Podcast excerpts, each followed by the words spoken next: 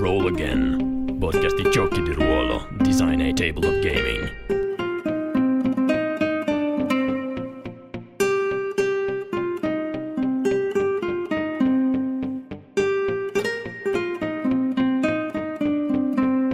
Ciao a tutti, questo è il terzo episodio di uh, Roll Again. Con me questa sera abbiamo Hermes Cellot.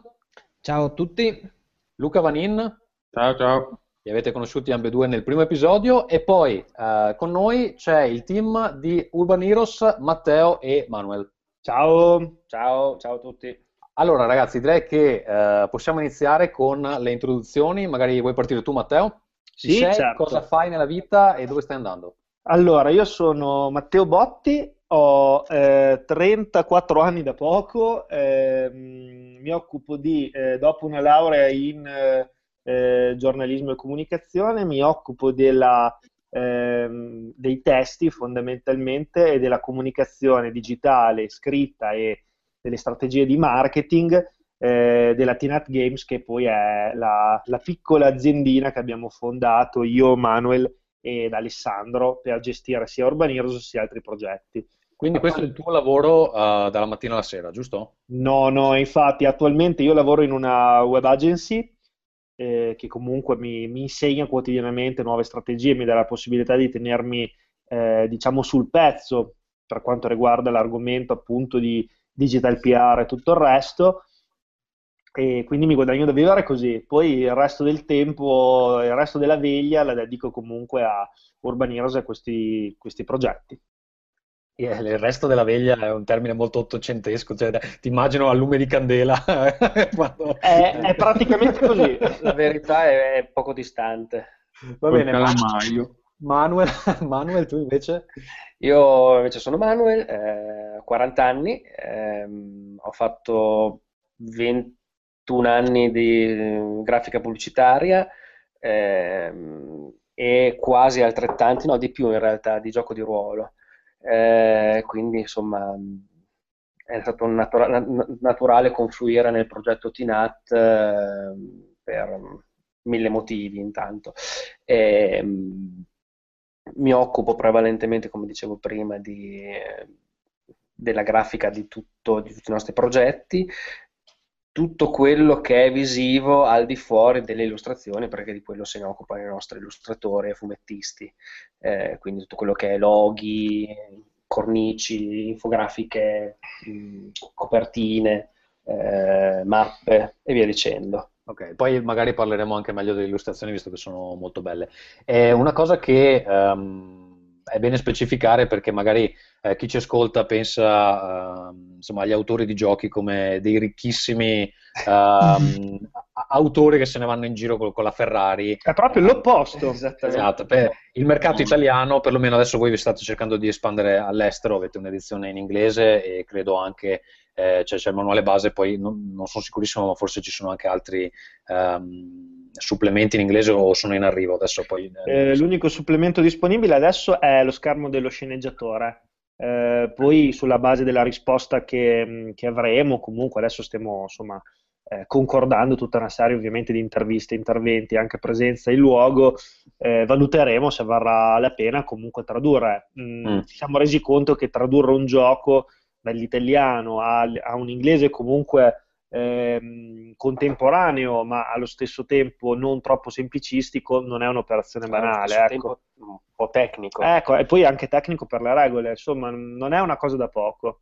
Sì, immagino perché poi devi trovare anche una persona che magari ne capisca un po' di giochi di ruolo, uh, onde evitare infinite revisioni di roba che eh, esatto. magari sì, suoni strana. Abbiamo collaborato con più ehm, eh, con più traduttori, una persona che ha curato l'aspetto diciamo letterario, che era la, l'ambientazione, la storia, e una persona, un gruppo di persone che hanno curato l'aspetto regolistico. Poi c'è stato un editing molto lungo e diciamo siamo arrivati eh, al prodotto finale che volevamo eh, con tutti eh, insomma tante tante ore di lavoro dietro, ecco, insomma. Posso, posso immaginare. Allora, quindi diciamo, eh, l'obiettivo finale è ehm, lavorare per uh, Teen Games uh, dalla mattina alla sera, cioè eh, full time, però per il momento è un progetto che fate a parte dopo il vostro lavoro normale. Sì, giusto? di notte, Sì, invece di notte, dormire, esatto. Come Ok. dicevamo prima. Va bene, sono, cioè, eh, ho la, diciamo, la, la situazione mia è abbastanza ehm, familiare, però Normale. direi che, direi che, ehm, è arrivato il momento di introdurre a chi ci sta ascoltando che non conosce il gioco cos'è eh, Urban Heroes e perché eh, dovrebbero darci un'occhiata e eh, inondarvi di soldi, giusto? Eh, beh, sì, quello lì sempre. Questo è il miglior claim che abbia mai sentito. Allora, ehm, se vuoi parto a dirti qualcosa. Eh, allora, Urban Heroes è un- mm, partiamo dalla, dalla definizione. Urban Heroes è un gioco di ruolo super punk eh, che si svolge nel mondo eh, di oggi. Ehm, quando diciamo che si svolge nel mondo di oggi, significa che eh, i fatti che vedete al telegiornale o i fatti che eh, vi circondano nella vostra città o quello che sapete, quello che leggete in internet di quello che accade nel mondo è parte eh, stessa dell'ambientazione. Questo vuol dire che eh, noi ovviamente scriviamo l'ambientazione, le regole, tutto il comparto di qualsiasi gioco di ruolo. C'è in più la questione che eh, noi e i nostri giocatori più affezionati e tutti quelli che imparano a eh, amare e insomma a gestire anche il mondo di Urban Heroes vedono la grande potenzialità di questo eh, approccio molto particolare. Ed è per questo che è stato chiamato Superpunk perché giorni nostri eh, lievemente accelerati dall'arrivo dei superumani con una, una mortalità e un approccio cinico individualista senza pietà per nessuno tipico appunto del cyberpunk Ok, è una definizione decisamente interessante. Allora, io ho una marea di domande qui, però non so se magari faccio parlare anche un po' gli altri. Eh, Hermes, puoi iniziare tu con qualcosa o Luca, non so chi ha qualcosa in canna. Vai Beh, Luca. Eh sì, io ero, ero curioso leggendolo, innanzitutto eh, voi conoscete Project suppongo. sì sì Sì, sì, Quindi, conosciamo, eh, conosciamo molto bene anche gli autori. Sì, eh, sì, lui. E appunto, il- avendo giocato anche a Project Hope e dopo avendo visto il vostro manuale, ho pensato, wow, un altro gioco per i supereroi, che non è facile fare un gioco per supereroi e soprattutto creare delle dinamiche per dare modo ai sceneggiatori, come li chiamate voi, di creare avventure eh, e quant'altro. Mhm. Avete mai avuto un dubbio su questo progetto? Cioè, c'è stato un momento in cui avete detto, ma chi cacchio me lo fa fare sta roba qua? Guarda, Perché? allora, secondo me a questo punto questa, questa domanda la possiamo girare al- la- all'autore originale del gioco, Sandro che è appena arrivato. Ci chiedeva in classe, Sì. Perfetto, abbiamo un new challenger che... Esatto, adesso ci siamo veramente tutti e tre, siamo come eh, Satana nel film di Tenacious D, quando trova il plettro. Ma Ciao. i passi incompleti. Ciao, Quindi ciao. il nuovo arrivato è Alessandro? sì, sono io. Fatemi una domanda, vi do una risposta. La domanda è, te, te la dico in tre parole, poi, poi, poi, Poi basta. poi dormi. No, la, la domanda di Hermes è molto calzante e mh, non ce l'hanno mai fatta, quindi bello Vai, fresco. eh. Vai, vai, vai, La vai. domanda è, ci sono tanti giochi di supereroi. In Italia, quando abbiamo iniziato noi, c'era già Project Hope, Sì, escludendo anche gli altri giochi. A noi c'è mai venuto quell'impeto eh, suicida di dire, ma io nella mia vita sto sbagliando tutto, che cazzo sto facendo? Credo E che, la tua risposta è? che succede ogni mese. Ogni giorno per me era. Ah, una volta per me pensavo fosse... eh, no, scherzi a parte. Ehm, chiaro, ehm, ci siamo naturalmente chiesti, ma eh, questo ben da prima che uscisse persino la prima edizione di Urban Heroes, se ci fossero altri progetti del genere.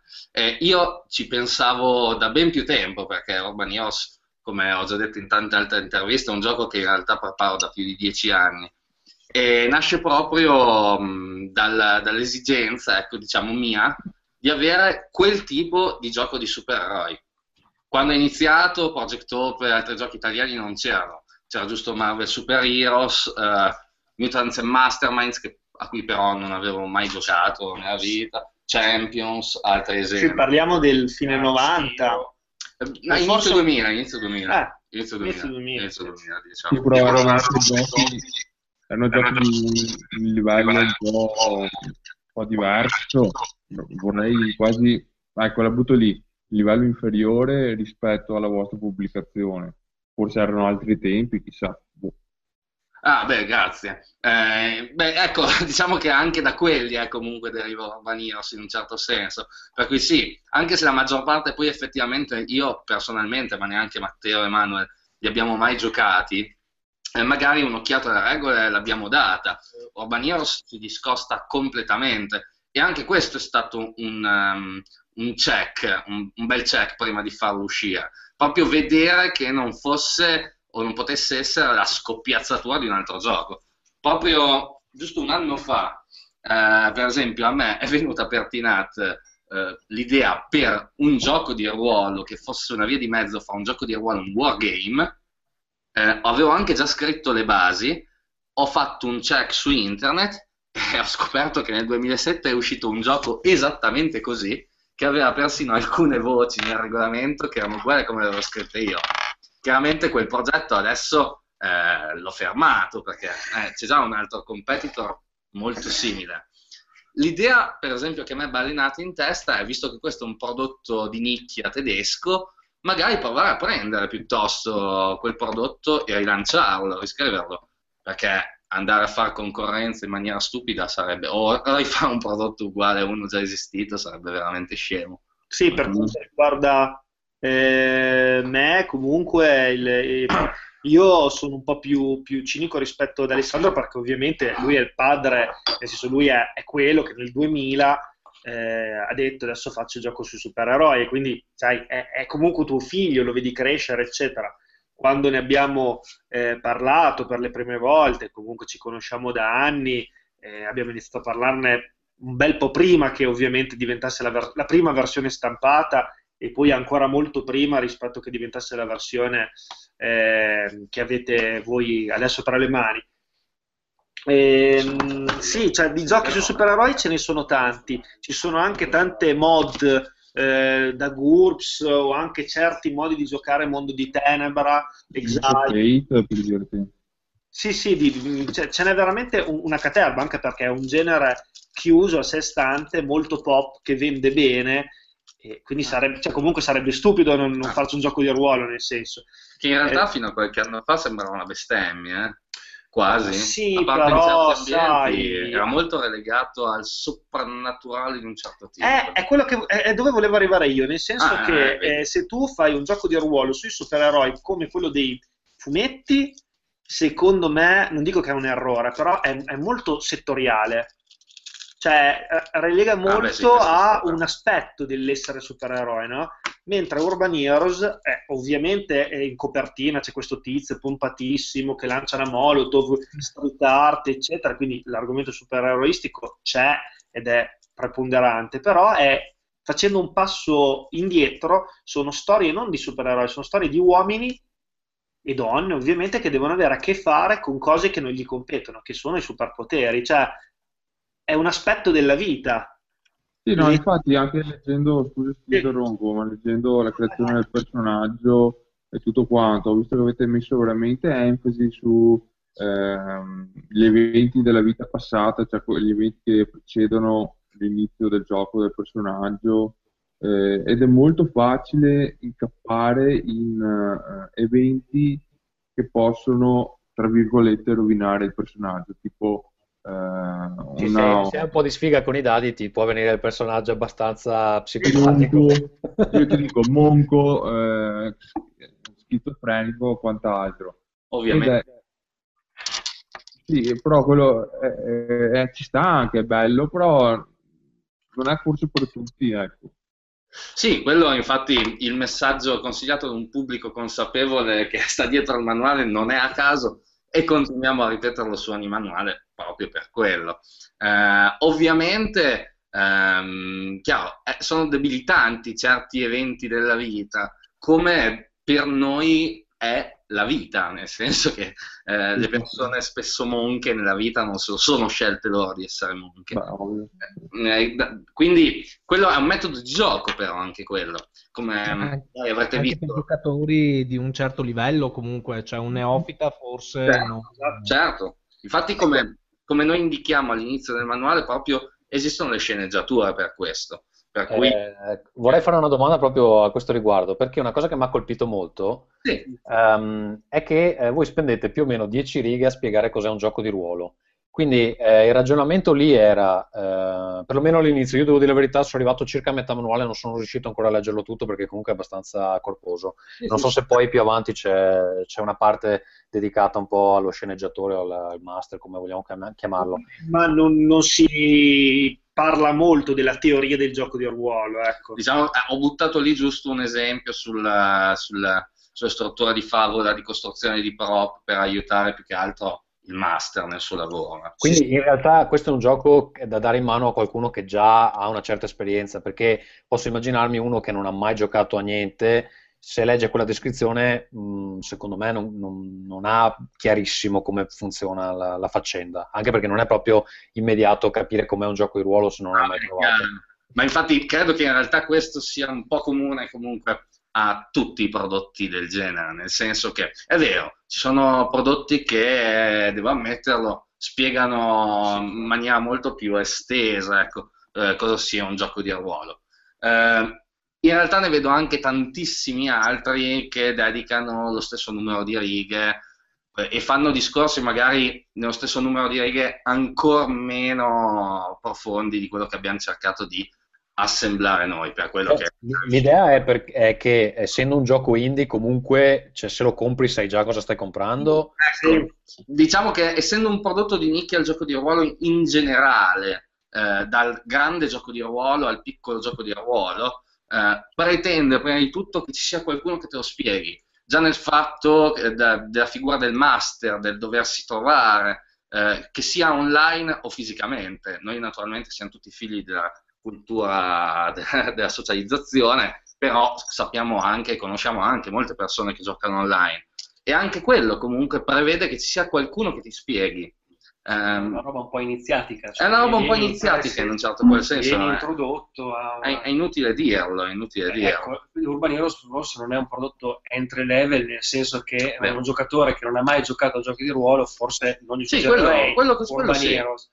Se invece è un giocatore che ha giocato, ad esempio, qualche volta a Dungeons and Dragons, con la, con, con la dovuta introduzione glielo glielo parlerei. Sì, sì, no, ma infatti Urban Heroes è appunto il nostro prodotto, eh, vabbè, adesso di punto ovviamente perché abbiamo investito molto su questo, molto lavoro, molte ore e abbiamo anche un bel riscontro, quindi è giusto anche assecondare il pubblico, diciamo. Ehm, è sicuramente un prodotto adatto ad un pubblico maturo in tutti i sensi, maturo ovviamente psicologicamente nel- nell'analizzare e, e anche nell'avere gli strumenti, come dicevate prima, di interpretare magari una persona che eh, nasce con un handicap oppure eh, sviluppa un handicap col tempo. Una cosa che voi non avete citato, ma è forse più invalidante di la perdita di un arto, sono le molestie in, in tenera età, che è un evento della vita di Urban Heroes tante cose molto importanti da fare e poi maturo anche dal, dal punto di vista del, del gioco. Eh, ci sono tanti elementi in Urban Heroes e sicuramente non è uno di quei giochi in cui ti devi concentrare sul, mh, non lo so, descrivere un'azione nel modo più eh, cinematografico possibile, fregandotene del realismo, eccetera. È tutto l'opposto. È un gioco che si basa sul realismo e, come vi dicevo, su uomini che hanno sì superpoteri, che hanno sì mh, sovrastrutture quasi divine sopra di loro, ma che devono rispettare e comunque alla fine sono uomini.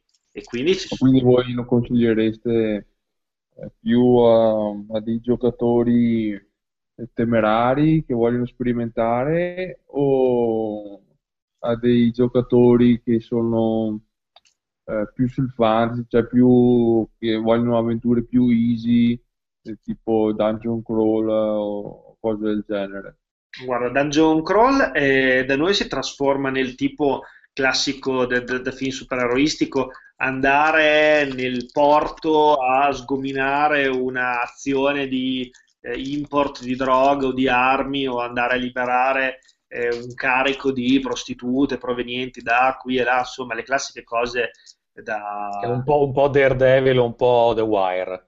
Esatto, sì, esatto, sì. sì, cioè, oppure oh, ci, ci- puoi anche fare delle avventure nel, eh, non so, nei boschi canadesi di sopravvivenza eh, con eh, strane creature mutanti che ti seguono e cercano di divorarti. Cioè, per dire, si, si adatta un po' a tutto. E per quanto riguarda... Va veramente poi bene tutto, eh. se, se ascolti TG l'altro giorno c'è stato un assalto un portavalori con Eh, no, no, certo. tutto quanto che va ben oltre la fiction, quindi Sì, ehm, sì, sì, sì. se ci immaginiamo un evento superumano nel mondo reale, puoi giocartela veramente da dungeon crawling a campagna monopolitica, eh, a un mix delle due, a qualunque altra cosa. Stando dall'altra parte del bancone abbiamo molte persone che vengono lì dicendo ciao, è dieci anni che giochiamo solo alla seconda edizione di D&D. Eh, Sì, ci è vero. ha dato tante emozioni, però ci siamo un po' rotti. Sì. Quindi cosa mi proponi? Eh, io ti propongo un gioco, come vi ho già detto, super punk, eccetera, eccetera, e loro dicono, ecco, questa qua è una bella ventata d'aria fresca e eh, non è per forza una diretta competizione, quindi D&D, cacca e noi dei dell'Olimpo o viceversa. Semplicemente è un tipo di gioco che secondo me si adatta bene su un gruppo che sa quello che sta facendo. Sì, Ascolta, ma sempre eh, le- legandomi a questo fatto del mondo reale contemporaneo, leggendo un po' la storia, ho- ho- io sono un po' cospirazionista, no? Oh là, Allora ho letto il gruppo Bilderberg, l'ARP e via dicendo. e vai.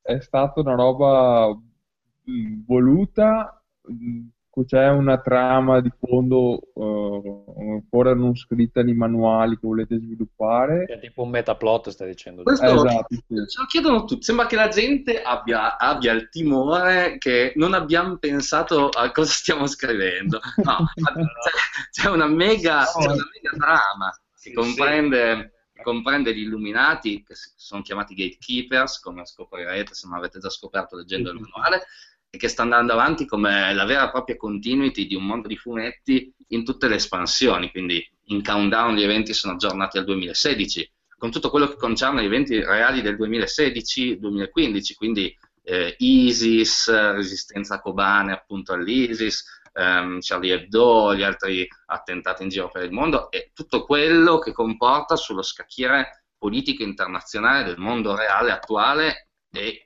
non, perché eh, Urban Heroes ci dà appunto questa grandissima possibilità di analizzare questi fatti, eh, non solo dire la nostra impressione, ma più che altro metterli lì e lasciare che anche un po' sia il giocatore ad interpretarli e a trarne le sue conclusioni. Sì, diciamo che mh, effettivamente ci sono dei giochi che non hanno una trama che va da nessuna parte, nel senso non hanno questo metaplot, questa eh, tramona che va verso un punto che lo vedi arrivare, ad esempio D&D ha dei movimenti ma non, non è Sì, che sì, abbia... sì. Vabbè, ma D&D è un discorso completamente a parte. No, lo so, Eh, no, chiaro. lo stesso Cthulhu, lo stesso anche Sì. Cyberpunk. Beh, però c- ci sono dei vantaggi e degli svantaggi. Poi Luca, dammi- dai un'apertura a me e una a Hermes perché Hermes non ha detto una parola fino adesso. Eh, eh, il, il metaplot, ah, per esempio, a me quello di Vampiri, la Masquerade pi- piace un casino, però ha anche dei lati negativi perché dopo 15 anni che pubblicano manuali, seguire cosa cazzo sta succedendo nel mondo di Tenebra è impossibile praticamente. Ehm, cioè uno può decidere di ignorare o fare, eh, cioè scegliere solo quello che, che gli interessa, però se uno vuole proprio seguire il canone è praticamente impossibile seguire il canone del World of Darkness anche perché ci sono dei manuali che si contraddicono quindi diventa veramente ehm, difficile. Hanno cercato mh, di unificare le cose con, la- con l'edizione del ventennale che sto leggendo in questo momento tra l'altro. Ehm, hanno fatto un bel lavoro però il metaplot lì era esploso in una maniera che non lasciava molto spazio di manovra per chi voleva seguire un po' il canone. Eh, Ma guarda, su questo anch'io mi sento di intervenire subito dicendo ehm, appunto che ehm, si tratta di qualcosa di completamente, secondo me, differente sotto certi punti di vista, nel senso che, prima di tutto, noi ci basiamo molto eh, sulla cooperazione con eh, i nostri, sull'interattività dei nostri giocatori. Infatti, non so se avete già parlato del progetto no, Project ancora- Z. no, no, siamo ancora all'aperitivo. Ah, siamo ancora all'aperitivo, ok. Project Z è appunto questo progetto che abbiamo un po' come la Pathfinder Society, non so se conoscete, Sì, eh, sì. che abbiamo con i nostri giocatori. Loro appunto, noi descriviamo la macro situazione del mondo, della continuity del mondo di Urban Heroes, ma esattamente cosa succede in ogni specifica città, in ogni eh, singolo contesto, questo non riusciremmo a farlo neanche scrivendo 500 manuali. E chi lo può fare se non coloro che vivono Terra Z? Esattamente. E quindi sono proprio i nostri giocatori a farlo attivamente. Noi supervisioniamo il tutto, però continuiamo a pubblicare una mappa sempre più precisa di quello che succede nel mondo di Terra Z. E voi direte, ma se qualcuno con i propri personaggi esagera e va a uccidere il mega personaggio dell'ambientazione a disfare tutto, chiaramente, come ho già detto, supervisioniamo, ma non solo. Gran parte fondante di tutta la nostra ambientazione eh, sono la teoria eh, dei multiversi, ce ne sono diverse di teorie. Mm. Come la Marvel. Beh, come la Marvel ancora prima la DC, eh, ancora Sì, prima sì, sì, sì. la Marvel diciamo che sono tanti anni che, che cerca di seguire questo percorso della DC facendocela così così, adesso con si capisce. Eh, Hermes è l'esperto qua. che poi io seguo più Marvel che DC, eh, per cui voglio dire.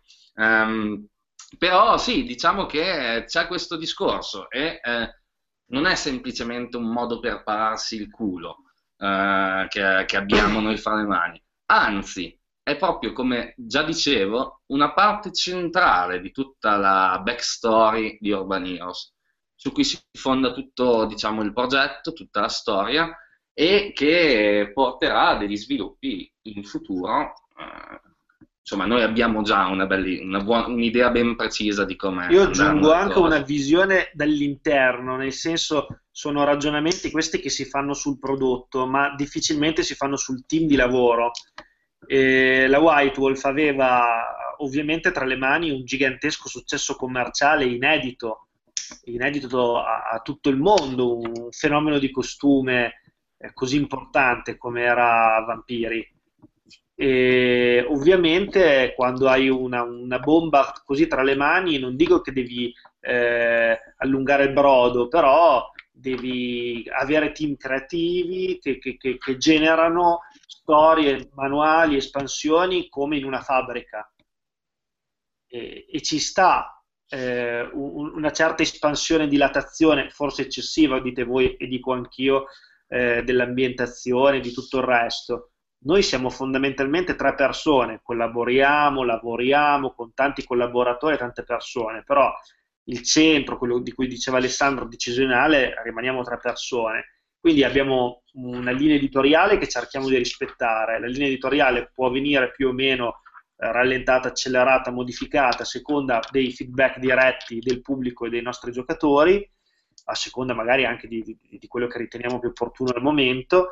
E diciamo il timone è ben saldo su questa ehm, serie di espansioni, tant'è che ogni espansione che abbiamo buttato fuori, al di là del manuale base, che è molto base, appunto, eh, fa un passo ulteriore nella direzione del- de- di uno svelare questo macro plot, tant'è che i nostri giocatori più eh, scafati iniziano a intravedere un po' le prime fibre di quella che sarà poi la trama vera e propria. Senza contare che il nostro continuare a aderire ai fatti della realtà di ogni giorno eh, non toglie, non dovrebbe complicare più di tanto le cose. Nel senso, questa è una cosa che abbiamo sempre fatto, continueremo a fare.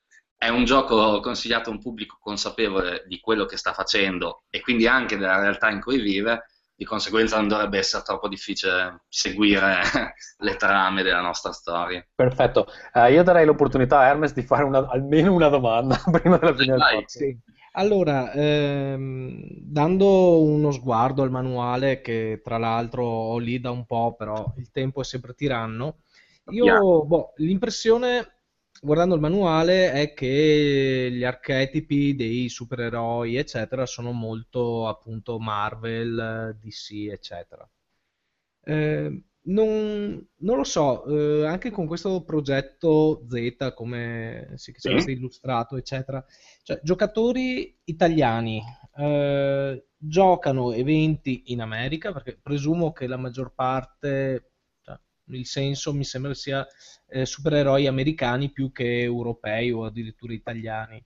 Cioè, guardando il vostro progetto, quindi vedendo cosa stanno giocando i vostri giocatori, eh, voi avete l'impressione che giochino mh, in America o in Italia, per dire? Perché Cioè c'è il supereroe di Rocca Cannuccia di sotto, giusto? Sì, Proprio Rocca Cannuccia di sotto no. No, però giocano di più assolutamente in Italia.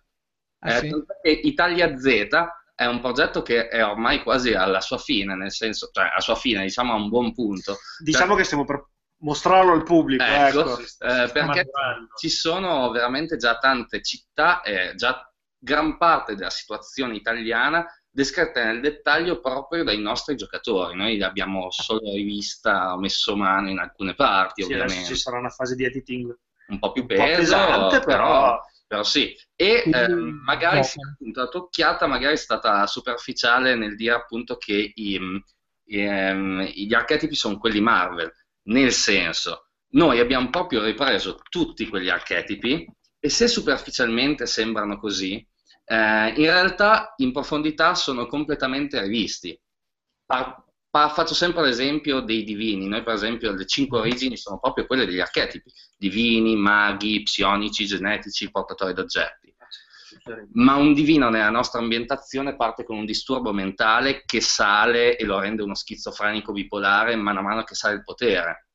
Ehm, per cui eh, diciamo che sono ben distanti da quelli che sono gli archetipi Marvel di Thor o altri supereroi divini eh, simili. Ecco, da noi sono personaggi con grossi, grossi complessi. No, trovo, trovo interessante questa cosa perché io, anch'io da giocatore, eh, troverei più difficile, cioè forse meno, meno facile giocare su un'ambientazione italiana Sì. rispetto che a un'ambientazione americana, nel senso le grandi metropoli americane, New York, eh, San Francisco, eccetera, rispetto per dire eh, Treviso, che è dove abitiamo. Luca, per dire. Quindi cioè, è interessante questa cosa, mi fa piacere che sia- fatto anche che abbiamo alcuni primi giocatori internazionali, ci aiuta non poco proprio anche in questo, nel senso, io magari a New York per esempio ci sono stato diverse volte, qualcosina so della città, Eh, ma però quello che, quello che succede a Miami, com- come fa una persona a eh, immaginarselo veramente? O uno può farlo tranquillamente eh, con un Google Earth, eh, trovando informazioni su internet, mh, esattamente come uno lo fa quando deve ambientare una- una- un'avventura in una città specifica del ferro.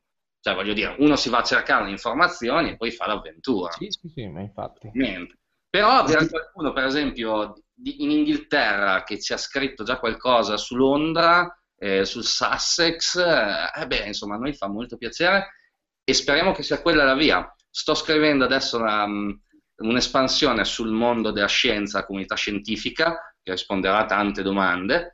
Eh, abbiamo già contattato una neuroscienziata, un paio di fisici, eh, un paio di chimici e adesso stiamo cercando gli ultimi esperti del settore per insomma dare qualcosa con un senso. Ho una domanda, una domanda, eh, che riguarda un po' il business. Quando collaborate con eh, la community in questo modo, Sì. cioè la promessa che fate a loro, eh, qual è? Di pubblicare il loro materiale in maniera professionale, cioè se lo vedono pubblicato in un manuale con le illustrazioni, eccetera, eh, che è un po' quello che eh, mi pare fa Pathfinder. Ehm, Esatto. cioè ci sono delle avventure che sono scritte dalla community e, e loro le pubblicano con le illustrazioni, eccetera. Oppure eh, c'è anche un, un compenso o mh, ehm, c'è una percentuale sulle vendite di quel, di quel tipo di, di prodotto o come, come agite? Cioè mi rendo conto che considerata la nicchia di cui stiamo discutendo, il giro di denaro è molto molto ridotto, quindi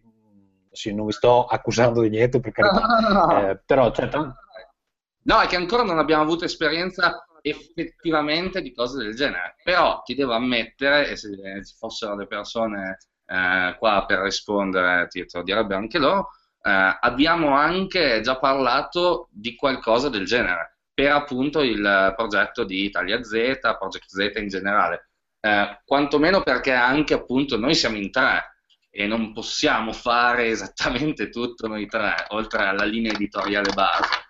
E visto che questi progetti sembrano piacere molto al nostro pubblico, ecco, ci sono persone che reputiamo in grado di saperli trattare. Con la nostra supervisione sarà proprio questo il nostro compito, quello di... come vi tenete in contatto con questa community? Eh, cioè tramite social media, avete un forum interno o una newsletter o cosa fate? Partiamo tutto dal, dal sito, cioè nel sito ci sono tutte le novità, eh, i materiali in download, le immagini, eh, i contatti, lo shop, lì c'è direttamente tutto. Dopodiché ehm, abbiamo una grande presenza su tutti i social network, praticamente da Instagram a, a Twitter, a Facebook, dove Facebook ormai si sta dividendo molto, nel senso abbiamo la pagina ufficiale che è proprio la fanpage Urban Heroes, dove pubblichiamo le nostre eh, novità, le nostre mm, pippone pubblicitarie e quant'altro, proprio comunicazione aziendale quasi.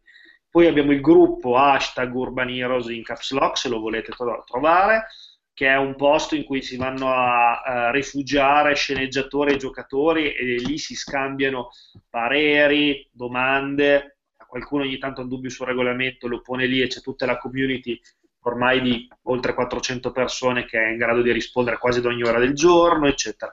Ed è da lì, tra, tra, tra quelle chiacchierate, tra amici praticamente, che è nata l'idea di Italia Z, che appunto mappare tutte l'Italia e quant'altro. Ci stanno partecipando tanti, tanti ragazzi e a quello che ha detto Alessandro aggiungo solo che eh, vabbè, una piccola anteprima, non, non, non, voglio dire molto anche perché eh, mi sto sentendo proprio in queste ore con chi l'ha sviluppato. Eh, ah, ci sono persone che con, con, la passione, come dire, ripagando un po' Eh, la nostra passione, noi cerchiamo sempre veramente di farci in quattro per tutti, eh, diciamo hanno un po' ripagato la nostra passione facendo dei piccoli omaggi. Eh, questi omaggi possono essere magari un sito internet dedicato a Urban Heroes, possono essere una serie di racconti dedicata al nostro mondo o possono essere spendere un po' di tempo per cercare di creare una città in più in Italia Z. Se tutto questo poi porterà, come speriamo, a una pubblicazione vera e propria, a un Italia Z il volume acquistabile, eh, ovviamente vedremo come saranno coinvolte le persone, ovviamente noi abbiamo sempre citato il nome di chiunque, anche di chi sistemava una virgola con un punto, quindi figuriamoci se non citiamo questi creativi e vedremo possibilmente di creare un prodotto editoriale con l'aiuto loro, a me piacerebbe molto. Va bene, allora io adesso ho due domande, eh, una facile e una difficile. Quella facile è, è questa. Um, nell'ambientazione eh, c'è un grosso ruolo uh, ricoperto dal uh, Large Hadron Collider, giusto? Yes. Uh, perché esplode è questo dispositivo costruito um, a Ginevra, se, se, non sbaglio, giusto? Siamo stati io e Matteo per sì, Gi- giusto esatto. per scrivere le cose scritte bene. La cui, eh, il cui scopo è quello fondamentalmente di trovare il, credo, il bosone di Higgs, ma non sono sicuro, giusto? Sì, non è proprio quello, però eh, diciamo che lo scopo è quello di far scontare le particelle per poter analizzare meglio quali sono cioè. eh, le conseguenze, quindi anche tutta la storia dell'universo ne deriva dall'analisi che avvengono lì. Ok, ve lo chiedo perché io ho visto un documentario sul, sull'argomento, adesso l'ho visto qualche tempo fa, quindi non me lo ricordo benissimo, eh, che si chiama Particle Fever, è disponibile su Netflix, sì. eh, credo anche in Italia. Eh, l'avete visto? Eh, sì, sì, non l'ho visto, però è famoso, io leggo le scienze ed è citato più volte. Ok, no, niente, quindi volevo sapere se eh, cioè, l'idea del, di usare il Large Hadron Collider aveva qualcosa a che fare con um, insomma, l'attivazione che è avvenuta eh, che prima è fallita, poi l'hanno, l'hanno, rifatta due anni dopo, mi pare. Eh, oppure cioè, comunque era un'idea, um, perché mi pare di capire il gioco è in, in sviluppo. No, no, è proprio basato sull'incidente iniziale, cioè è basato su, tutto sui fatti veri Urban News. La prima attivazione del Large Hadron Collider è stata dopo più di 30 anni di costruzione, um, vi potrei anche consigliare un paio di libri molto molto interessanti a riguardo, um, nel 2008, il 10 settembre del 2008 e alla sua prima attivazione per una perdita è stato subito dovuto fermare, ha avuto un tempo di stop di diversi mesi. E tutti lì? Le. E tutti lì, chiaramente, tutti i cospirazionisti dell'universo hanno detto no, si può creare un buco nero, può scoppiare tutto, possono succedere cose che non ne avete idea. Noi proprio da quello, noi proprio dalla contemporaneità, noi partiamo per, e continuiamo a ripeterlo, e partiamo per raccontare quello che succede nel nostro mondo e abbiamo mischiato con i fatti di Urban Heroes. Però il gioco è in sviluppo da più anni, cioè da prima del 2008, giusto? Assolutamente, assolutamente. Prima era molto diverso, ovviamente. Okay. Quindi è cambiato nel tempo. E questo mi dà il, il segue per farvi la, la, prossima domanda. Cioè, inizialmente Urban Heroes è uscito come un fascicoletto eh, molto diverso dal manuale attuale. Eh, poi a un certo punto avete deciso di mh, mm, fare questa seconda edizione, non so se la chiamate seconda edizione o come, come la chiamate, e avete fatto anche una campagna Kickstarter per eh, la traduzione in inglese. Tra l'altro noto che eh, il Kickstarter è stato cioè è in dollari, quindi avete un, un appoggio americano, immagino. Per, sì, diciamo che abbiamo espanso il nostro organico con dei collaboratori one shot per eh, questo genere di operazione. Adesso comunque Kickstarter è diventato internazionale, si può partire dall'Italia e infatti abbiamo già fatto la figura degli italiani, comunque dico a livello nazionale. Eh. Eh, nel senso che, scusa, non... E abbiamo fatto come al solito un po' gli italiani con la valigia di cartone Ah, che c'è tipo la gente fa i progetti e poi scappa con i soldi? No, quello no, però la gente fa dei progetti magari alla cazzo di cane. Ottimo. Ah, ok, ok, ho capito. Queste, eh, ma questo è, queste sono idee. Questo è ottimo marketing, era una parte che cazzo progetto, ci stiamo a fare noi qua? eh, no, vi dico la verità, io in realtà uso Kickstarter tantissimo perché ho 40 progetti eh, tipo che, a cui ho pagati e me, me, ne hanno recapitati meno della metà. Oh, eh, però in realtà sono tutti in arrivo, in realtà sono solo in ritardo eh, rispetto ai tempi eh, no, ma... preventivati, ma non, non, ho preso nessuna, eh, nessuna fregatura finora. però sono un, un, un, grande fan, insomma, di solito lo uso per finanziare o giochi di ruolo o giochi a tavolo.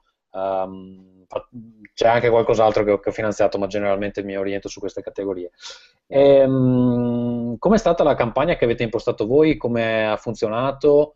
E, ehm, cioè, immagino che i fondi fossero appunto per la traduzione, che sarà anche abbastanza dispendiosa, immagino. Eh, insomma, che, che tipo di esperienza è stata? un'esperienza altalenante, nel senso tranquilla, tranquilla priva di tensioni. Ma va, capirai, la passeggiata. Cosa cazzo ci vuole? No, no, vabbè, è stata... Adesso noi ridiamo e scherziamo, ma ovviamente è stata eh, un'esperienza che è durata per noi dai 6 agli 8 mesi, perché comunque c'è stata la preparazione del Kickstarter, del materiale, il contatto con tutta una comunità di artisti veramente importanti che abbiamo dovuto convincere, contrattare, tirare dentro, eccetera. Adesso le cose sono molto più leggere per noi.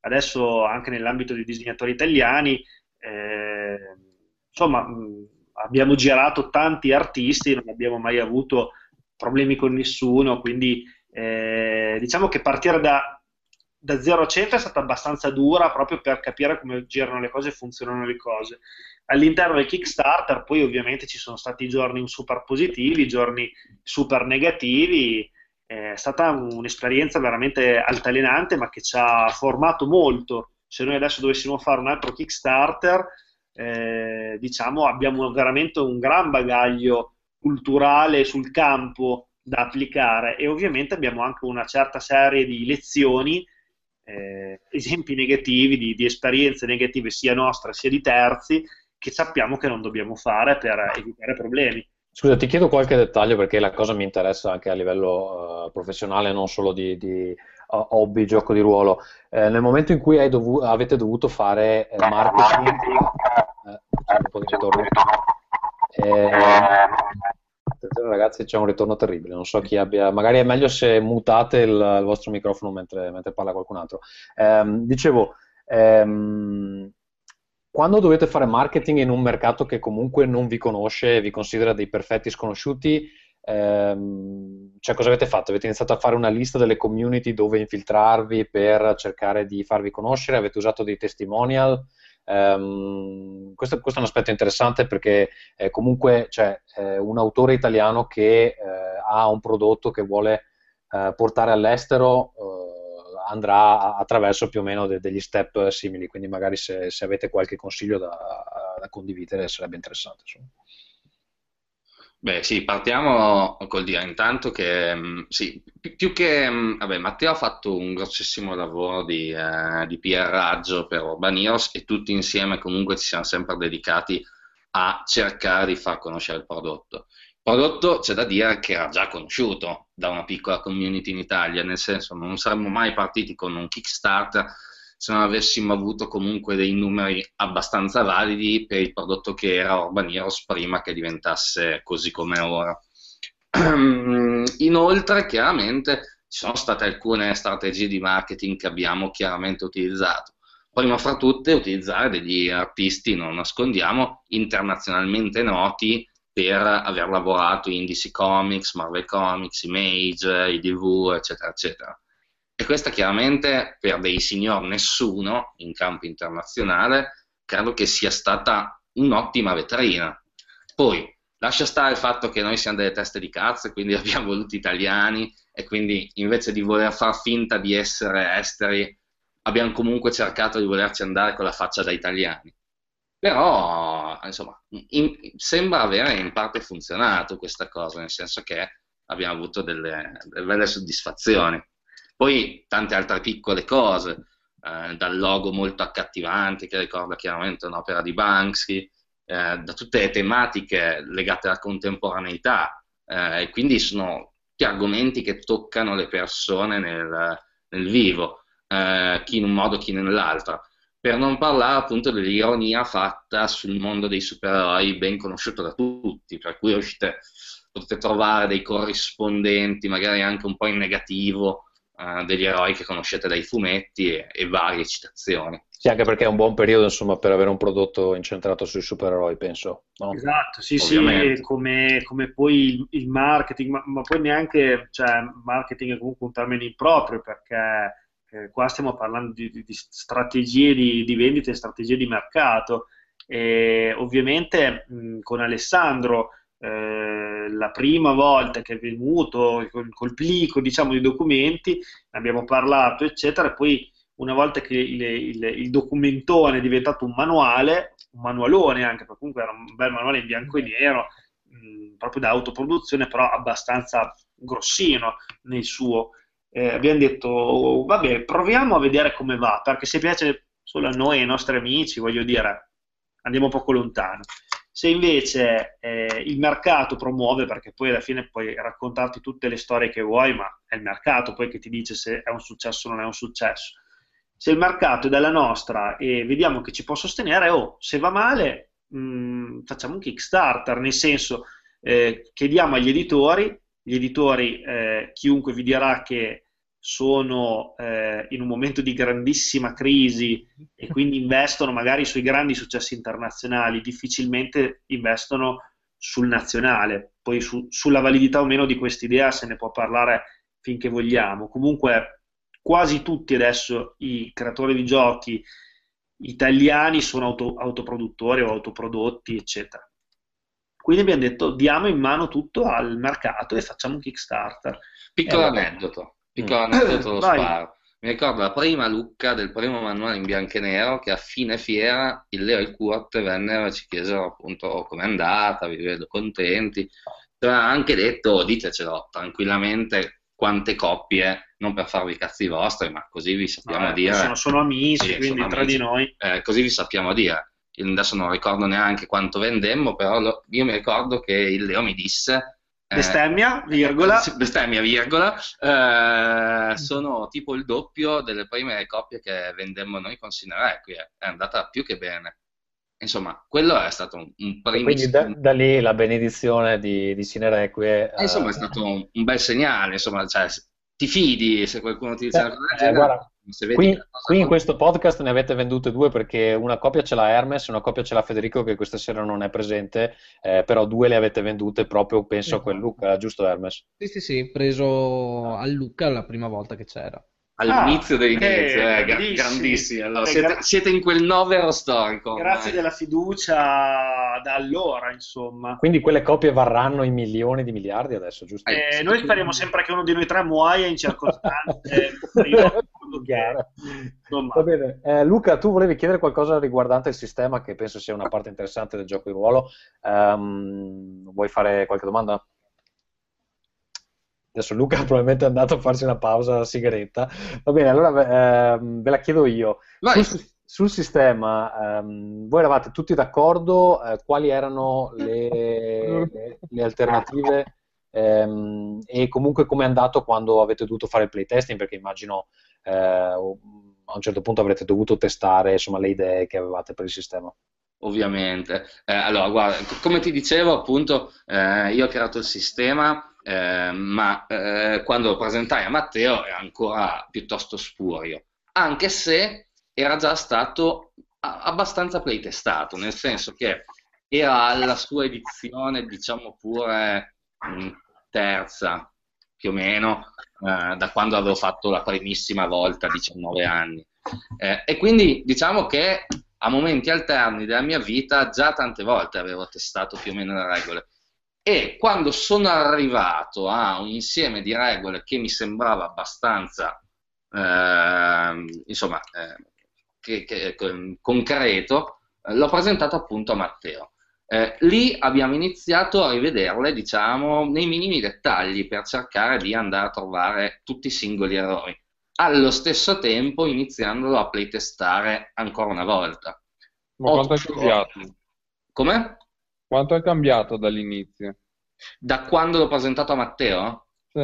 Eh, da quando ho presentato a Matteo, beh, direi che è cambiato, è cambiato abbastanza, nel senso che abbiamo trovato tutti i bug e confesso che con quella quantità di personalizzazione di poteri che presentiamo, all'inizio soprattutto ce n'erano una quantità devastante. Ah beh, Però per quanto riguarda il sistema di regole in sé, diciamo che sono più cose specifiche che sono cambiate. Aggiungo solo che dalla prima edizione in bianco e nero a quella a colori, a anche i manuali che sono già usciti dopo, noi appunto ci teniamo tantissimo a mantenere il manuale in costante miglioramento. Quindi non troverete cambiamenti di regole abissali, ma errata che escono ce ne sono sempre. Eh, miglioramenti, eh, approfondimenti delle regole di manuale in manuale li facciamo uscire e quasi tutti fatti grazie, proprio grazie al supporto eh, dei nostri giocatori. Perché tu guarda, mi lanci proprio eh, link per eh, una domanda. I playtester sono sempre, cioè, li ascoltate tutti o ce n'è una percentuale che proprio ignorate? Nel senso, Ma... se, eh, il problema appunto di playtestare io credo che sia proprio quello che non hai mai il tempo di playtestare tutto soprattutto in un gioco di ruolo onnicomprensivo e old school eh, come anche Urban Heroes nel senso che tutte le casualità sono più o meno quelle che possono avvenire nel mondo reale, quindi sono innumerevoli e infinite. Eh, cosa ti può aiutare? Avere tanti gruppi di gioco. Chi sono i gruppi di gioco se non appunto i tuoi fan e i tuoi giocatori in primis? Eh, ma, quindi, ma, quindi, sì, di, tutte le critiche che vi fanno le accogliete spesso o completamente a braccia aperte o alcune le cestinate perché sono troppo... Vi, vi, uh... vi, dico perché Luca sta facendo queste domande. Noi stiamo lavorando a un sistema generico che si chiama Monad System, che eh, sono uscite già due beta, la prossima che stiamo completando adesso sarà quella finale, dopodiché in teoria eh, dovremmo avere il sistema eh, giusto per, per, iniziare finalmente a pubblicare del materiale eh, collegato insomma, a questo sistema. Sì, sì. Eh, ovviamente il playtesting è una parte eh, grossa, sì. Ehm, essendo che comunque non siamo conosciuti, eh, l'aiuto dall'esterno è relativo, tutto il feedback che ci è arrivato considerato, alcuna, cioè, una parte del feedback era anche ottimo, devo dire la verità, ci ha fatto riflettere, ci ha fatto cambiare alcune regole, però eh, oggettivamente siamo, tra l'altro mh, con il fatto che io vivo all'estero, quindi è anche difficile per, per noi eh, magari eh, giocare intensamente. Eh, quindi ab- al momento abbiamo due, due, gruppi di gioco diversi, però due gruppi di gioco eh, chiaramente non possono coprire tutte, come, eh, come, dicevi tu. Il sistema è più semplice, quello a cui stiamo lavorando noi, il vostro magari richiede addirittura più, più playtesting perché comunque le combinazioni gli sono infinite e, e immagino di bug, eh, se proprio trovi il giocatore che è bravo a, a beccarle. Noi, noi, abbiamo un amico che usiamo che usiamo spesso come, come riferimento, che eh, si chiama Larry. Quindi quando abbiamo un problema, una cosa che è potenzialmente problematica, la, la, domanda è cosa farebbe Larry? E se Larry farebbe la cosa sbagliata, eh, insomma sappiamo che ci sono delle cose da cambiare. Ok, certo, certo, mi sembra perfettamente logico. Sì, ne conosciamo anche noi di, ne abbiamo anche noi di amici del genere e sono sempre un, un buon tornaconto Bisogna per capire queste cose. No, e il discorso è anche, secondo me, quello che fate molto mh, sul gruppo di lavoro, nel senso, eh, ovviamente nel momento in cui tu prendi un prodotto che, che è figlio tuo e a te sembra bello, perfetto, funzionante, lo dai in mano al mondo e il mondo un po' lo maltratta, eh, tu devi essere disposto e disponibile comunque ad accettare tutto quello che viene, perché comunque ti stanno facendo un favore, anche se te lo bocciano quasi su tutta la linea, una, ti dà uno spunto su cui riflettere. Poi magari sarai tu che privatamente eh, dici ma quella persona forse non è fatta per quel tipo di gioco, che è una possibilità assolutamente da includere. Sì, poi noi siamo particolari, nel senso che noi nel nostro, nella nostra community eh, teniamo, anzi coccoliamo sì, gli hater. I troll e gli hater. Perché... Cioè proprio li coccoliamo finché mm. purtroppo certe volte se ne vanno perché, non so, forse... Perdono gusto. Li però... amiamo troppo e loro eh. Però non nel senso, non abbiamo proprio paura di niente, ce ne sono alcuni anche Ma...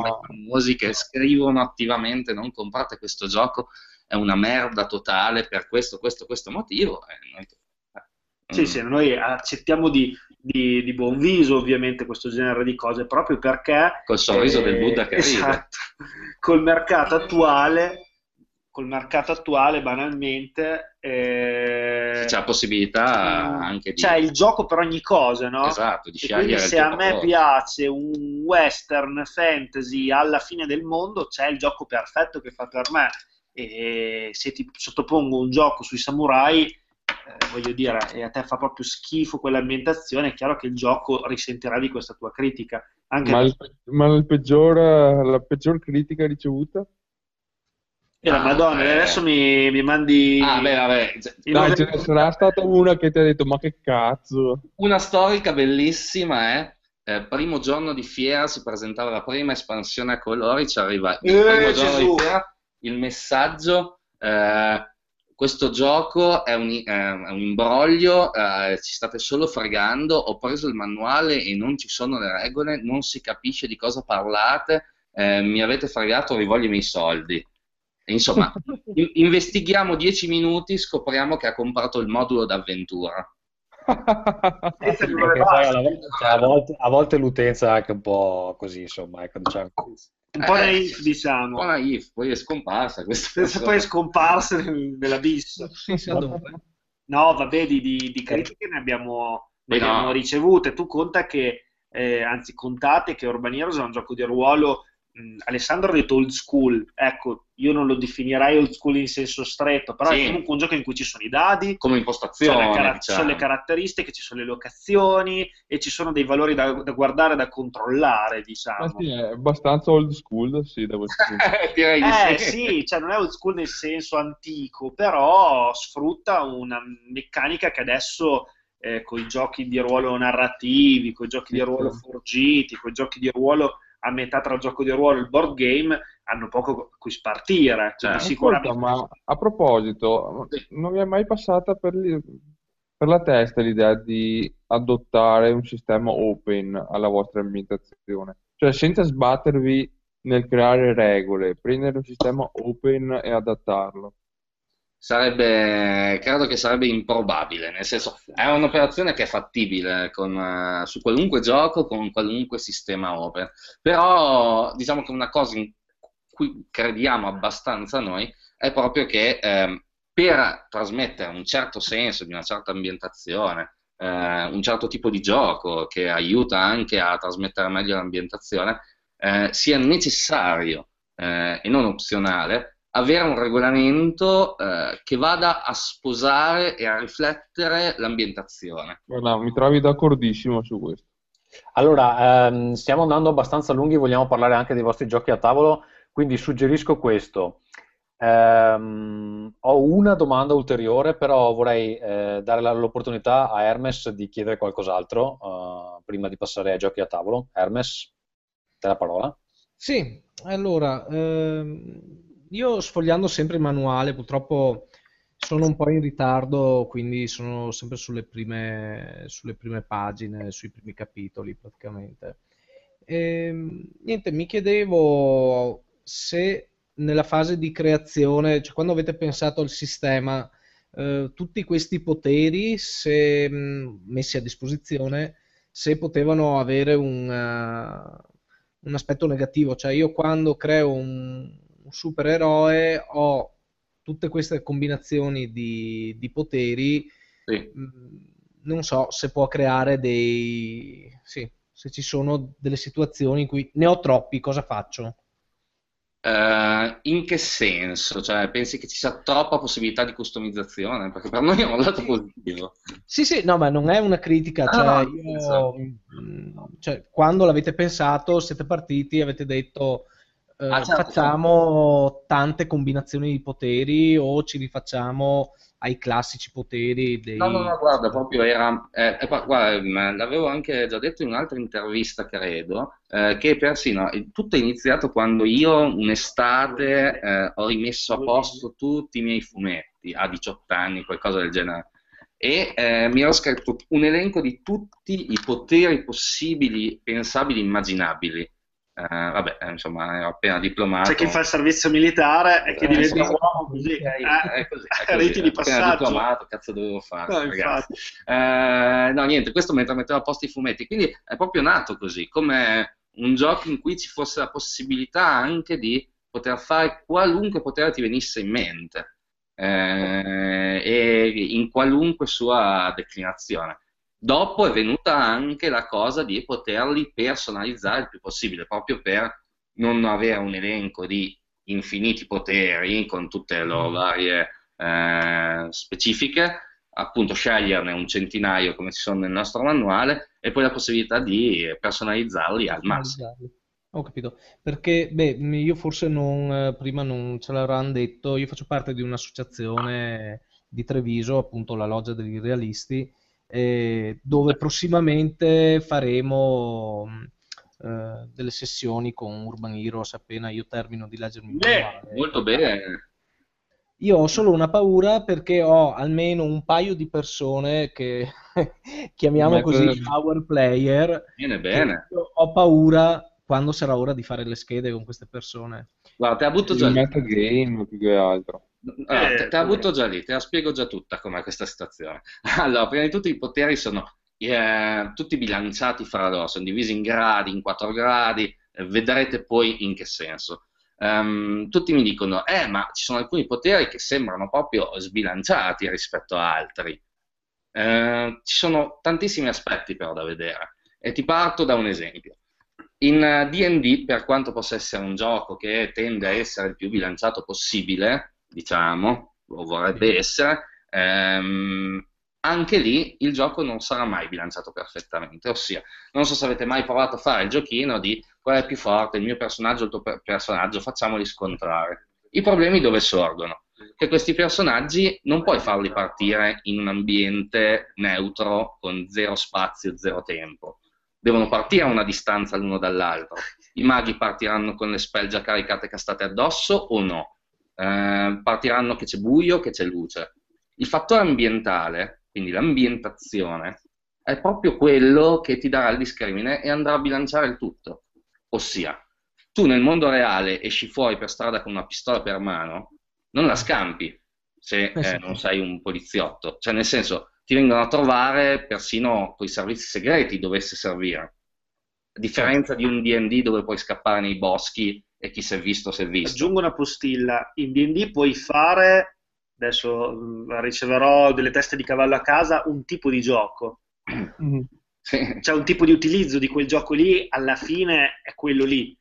In Urban Heroes ci sono, è, anche arrivato dopo, eh, sulla scorta di tanti Chiaro. giochi che ci hanno formato, puoi fare tanti giochi. In Urban Heroes puoi fare anche un gioco, come diceva Alessandro, in cui l'ambientazione ti impone, cioè eh, punta l'accento sulla socialità, sulla trovare informazioni, sull'infiltrarsi, sul nascondersi all'opposto, più che sulla forza bruta. Matteo, spero ti piacciono tanto i cavalli perché secondo me te ne arrivano. E allora lì... No, che poi in No, realtà a un, parte- te- un tempo anche D&D era così, diciamo Ah, no. che è stato un pochino No, stuprato. devo perché- parlarsi del pesto di cavallo. No, no, vai a giocare, vai a giocare a, vai a giocare a un cazzo di paladino a Ravenloft come non puoi giocare un paladino a Ravenloft. Certo, Lo certo. devi giocare in un certo modo un paladino a Ravenloft. Ah. Puoi giocarlo come cazzo vuoi tu. anche D&D un tempo aveva questa cosa delle ambientazioni, eh? non era solo il gioco, il giocone No, poi generale. Ravel tu mi hai tirato fuori un asso, cioè, sempre stramega goduto, eh. Ma per non parlare di Planescape o di mille altre ambientazioni, cioè Daxan puoi giocare la magia Daxan. normale a Daxan senza i defiler, al Kadim. Va bene ragazzi, interrompo un attimo questa digressione su D&D che è molto interessante, eh, però eh, ci stiamo allungando veramente Sì, avete ragione. Io Ultima- ultima- no, poi possiamo continuare a discuterne in privato, ma l'altra volta si sono lamentati che la puntata era troppo lunga, questa sarà lunga il doppio. No, sì, no, no, era solo quello, cioè, nel senso non abbiate paura dei power player, pensate semplicemente al mondo reale ehm, e lì si va tutto a bilanciare perché il mondo reale è questo. Guarda, E- aspetta, l'ultima domanda velocissima, No, Tommaso. Luca, fermo. No, no, no, l'ultima, questa qui è fondamentale per tutti Eh, i giocatori. La creazione del personaggio. Quanto cazzo ci metti a scegliere tutti quei poteri? Se hai un party con 5 persone e Party nessuno ha mai letto il manuale, come, come- come- la gestisci Sì, sì. roba? Eh, c'è la creazione casuale, parti con un potere senza potenziamenti, di solito al primo livello, quindi non è che devi, eh? Eh, se no sono un centinaio di poteri. Pensa a quanti talenti, quante spell ci sono nel manuale di D&D e non mi sembra una scelta così difficile. Dai, Ok, Luca, il nostro amico libero non giocherà a Urban Heroes, penso. Eh sì. Vieteremo. Solo un potere, alla fine in D&D devi scegliere le spell da caricare, devi scegliere i talenti, devi scegliere, insomma, eh, insomma, è- Perfetto. dai, è, una, è una critica, è una critica un po' ingiusta, Luca. Eh, direi che sono parecchi giochi. ehm, eh, sento un ritorno per il Sì, anch'io è un po' ogni che non tanto sento sì, niente. sentiamo. E niente, no, dicevo, ci sono tanti dicevo, giochi dove la creazione del personaggio richiede almeno una sessione dedicata. Sì, ecco, anche noi suggeriamo comunque una sessione, a meno che eh, lo sceneggiatore non abbia un'idea molto specifica della storia che vuole narrare, Sì. allora può fare una sceneggiatura origine in cui lui determina i poteri dei giocatori, magari glieli tiene nascosti e poi glieli rivela durante la seconda, terza, quarta, quinta, decima giocata e, e se la gioca proprio come un film che parla delle origini di un gruppo di superuomini, oppure fa una sceneggiatura personalizzata con tante varianti. Leggetevi bene le sceneggiature, sia di questo che anche dei manuali successivi, che è veramente pieno di spunti, e per velocizzare e per far virare il gioco eh, con un flavor diverso rispetto alla norma, diciamo. Sì, che poi anch'io in 10 minuti, se vuoi, montiamo un turner on board. Però se si mettono magari una giornata con i contatti Eh, giusti, è più bello, è un pochino più bello, un pochino più spesso. Ok, eh, un minuto per rispondere a questa domanda, poi veramente passiamo ai giochi a tavolo. Ehm, voi al momento, da quello che capisco, e poi forse non capisco tutto, ehm, potete tranquillamente dirmelo, vi state eh, autopubblicando nel senso che eh, il, il manuale al momento uno lo compra alla fiera o ve lo compra sul sito. Questo vale anche per l'estero, presumo, giusto? Ehm, questo vuol dire che comunque dovete avere anche una presenza in fiera eh, abbastanza eh, prepotente, cioè dovete farvi i banner, dovete eh, comprarvi il, il tavolo, eh, dovete portarvi, ci sarà il trasporto de- dei materiali, ci saranno le camere d'albergo da affittare, eccetera. Ehm, state cercando eh, di cambiare questa situazione o comunque eh, economicamente è una cosa che si può gestire? In realtà abbiamo anche un distributore, quindi eh, Allora, Heroes, facendo eh, cazzate, perfetto. che è, che è Raven ehm, Distribution appunto, quindi anche nei, vostri, nei negozi eh, potete chiedere, il vostro negoziante può ordinare il manuale. Ehm, e sì, siamo in ottimissimi rapporti, diciamo, con Raven, nel senso che dalle ultime fiere eh, siamo sotto la loro ala, quindi siamo nel, nel loro stand. Ma d'altra parte, come ottimi, ottime realtà di GDR italiano, come per esempio Nameless Land, eh, sono sotto ala di- l'ala di Raven. Eh, poi insomma, per il resto, per quel che riguarda Urban Heroes, però le cose vanno bene, quindi riusciamo a starci dietro. Eh, e questo ci consente anche di avere un enorme controllo sulle scelte, ehm, sulle pubblicazioni anche. Quindi se ci vogliamo permettere di fare un volume come quello appena uscito, Lights On, completamente narrativo, eh, molto richiesto dal nostro pubblico, ecco, facendoci due conti in casa possiamo permetterci di farlo, cosa che magari con un editor non sarebbe possibile. Eh, poi per il futuro è tutto in fiere e quindi quel che sarà sarà. Altro discorso, per esempio, è già per eh, i board game, così facciamo anche un link Allora. al prossimo momento. Sì. Perfetto, Eh, ti interrompo qui, eh, nel file audio ci sarà una bellissima sigletta che devo ancora eh, comporre, però eh, la metterò sicuramente. Eh, questo è il banco di prova e eh, parliamo di board game.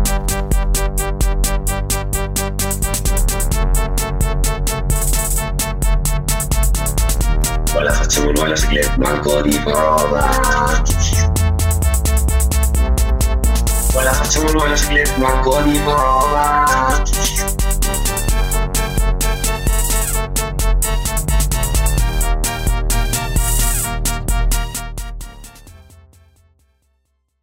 Va bene, prego, andate, parlateci un attimo dei progetti che state sviluppando e vediamo cosa avete in serbo.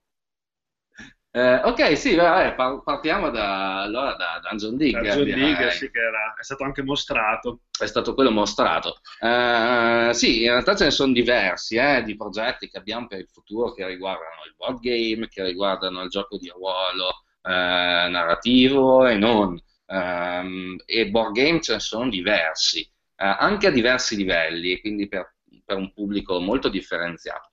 Dungeon Digger eh, è stato il primo, diciamo che siamo voluti partire da un progetto per dei mid-gamer, ecco, quindi non hardcore gamer, e che piacesse sempre molto dal punto di vista anche estetico, una, una cosa su cui noi non riusciamo proprio a lesinare, cioè non ce la facciamo a fare delle cose esteticamente senza un minimo di cura. Eh, e quindi anche, questo- anche su questo abbiamo cercato, anche se si è visto finora solo la versione proxy demo, eh, il mock-up, ehm, anche questo insomma abbiamo avuto una certa cura. Per realizzarlo abbiamo chiamato Laura Guglielmo, che è una nostra collaboratrice all'interno di Tinat, ehm, che ha fatto tutte le illustrazioni eh, in quello stile eh, gonzo, fantasy che ricorda Adventure Time, Korgoth the Barbarian, eh, ma anche eh, Morty and... come si chiama? Eh, Ah. stasera. non mi viene ora Rick di- Morty. Rick Morty, Ah, Rick e Morty, No, esatto. anche- con lo stesso umorismo nero, molto abbastanza violento, però funny, simpatico. Il gioco, vi, vi posso dire, ehm, per chi ha conosciuto negli anni 90 Dungeon Keeper, ricorda proprio molto quel videogioco. Ossia, ognuno di voi potrà interpretare, avrà a disposizione eh, le capacità di un signore dei, eh, del, del sottosuolo, su un malvagio signore, un malvagio dungeon keeper, tipo appunto, eh, e potrà costruire il proprio dungeon cercando di vincere sopra gli altri per ottenere il controllo dell'Underdark, diciamo. Eh, è un gioco quindi di dungeon building, eh, di tessere a esagoni che stiamo sviluppando e questo invece appunto lo stiamo già presentando a diversi editori con cui siamo in contatto e che speriamo ci possano aiutare ad aprire la strada verso questo nuovo mercato. Quindi per i giochi a tavolo non pensate di fare autopubblicazione? Ve lo chiedo perché è una cosa che ho indagato anch'io, eh, c'è un prototipo pronto da un po', eh, però quando guardo i costi di un gioco a tavolo, eh, Eh. anche solo fare dei, dei prototipi, ehm, È più Eh, complesso. sì. Sì, i, cioè, i soldi iniziano a essere veramente importanti in quel... Diciamo che noi siamo un laboratorio abbastanza ben messo anche per fare i prototipi perché abbiamo diverse competenze, possibilità. Eh, Manuel eh, utilizza stampanti 3D, plotter da taglio. Ah, quindi Eh, siete anche equipaggiati volendo, per, per- almeno per i prototipi, no? Sì, sì, almeno per i prototipi diciamo che sì, quello l'abbiamo fatto tutto in casa, in effetti quello che abbiamo presentato. Ehm, e quindi per quello sì. Per la produzione, ecco, già un altro discorso. Se eh, gli editori con cui siamo in contatto e quelli con cui prenderemo contatto proprio non dovessero rispondere al richiamo, eh, anche se a dire la verità, insomma, sembrano esserci già diverse porte, quindi potremmo, spero, scegliere anche da quello che abbiamo capito. Ehm, diciamo che invece potrebbe essere una buona idea eh, anche affrontarlo. Cosa servirebbe in quel caso? Servirebbero comunque dei buoni fondi per iniziare. A questo punto ributtarsi sulla strada del Kickstarter diventerebbe un'opzione quasi sicura.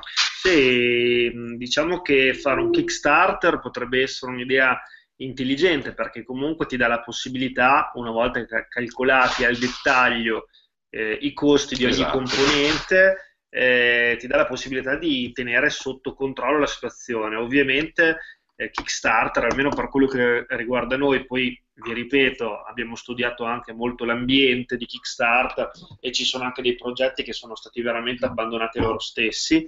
Eh, per noi è un'esperienza totalizzante, nel senso che eh, ci metti quattro mesi a prepararlo, un mese e mezzo a starci dietro tutti i giorni, notte e giorno, e poi c'è il periodo successivo in cui devi contattare tu. tutti i fornitori, eccetera, eccetera. Poi Quindi devi non è- sperare che non, che non cambino i costi della posta, eccetera, giusto? No, Perché sì. poi non è Cioè, una se cosa fai da co- prendere se co- se fai i conti male vai in bancarotta in pratica, cioè anche personale proprio perché cioè, ci sono numerosi casi di gente che eh, ha sbagliato a fare il conteggio e poi si ritrova che non ha i soldi per comprarsi da mangiare in pratica. Prima di Cthulhu, che sembra che prima edizione di Cthulhu ho sentito delle polemiche sul fatto che non ho capito se sono Aia, quelli che la portano in Italia o se sono proprio i produttori originali che hanno fatto male occhio che quelli che la portano in Italia sono Raven, che sono quelli che ci ospitano, Ah, sono è tutto bello. Vabbè, allora glielo. Bravissimo. Ah. No, no, mi sa che siano comunque quelli del Kickstarter che avessero fatto proprio male i conti e È probabile. ehm, boh, qualcosa del genere. Sì, Così comunque problemi, eh, dei problemi finanziari per la settima edizione di Cthulhu, adesso non ricordo esattamente, ma ci hanno avuto una serie di cazzi. Ricordiamoci sempre che noi siamo sempre una realtà autoprodotta, quindi tra noi e eh, come cavolo si chiama quelli che hanno fatto il gioco sugli zombie?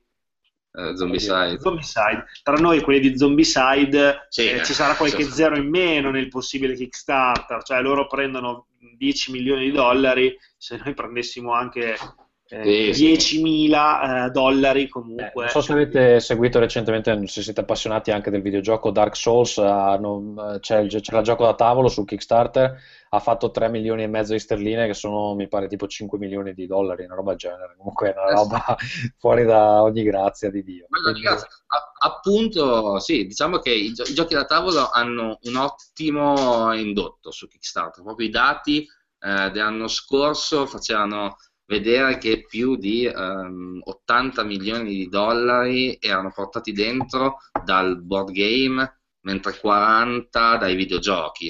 Eh, c'è un- proprio una netta differenza, c'è una nuova età del board game proprio, eh, e quindi, insomma...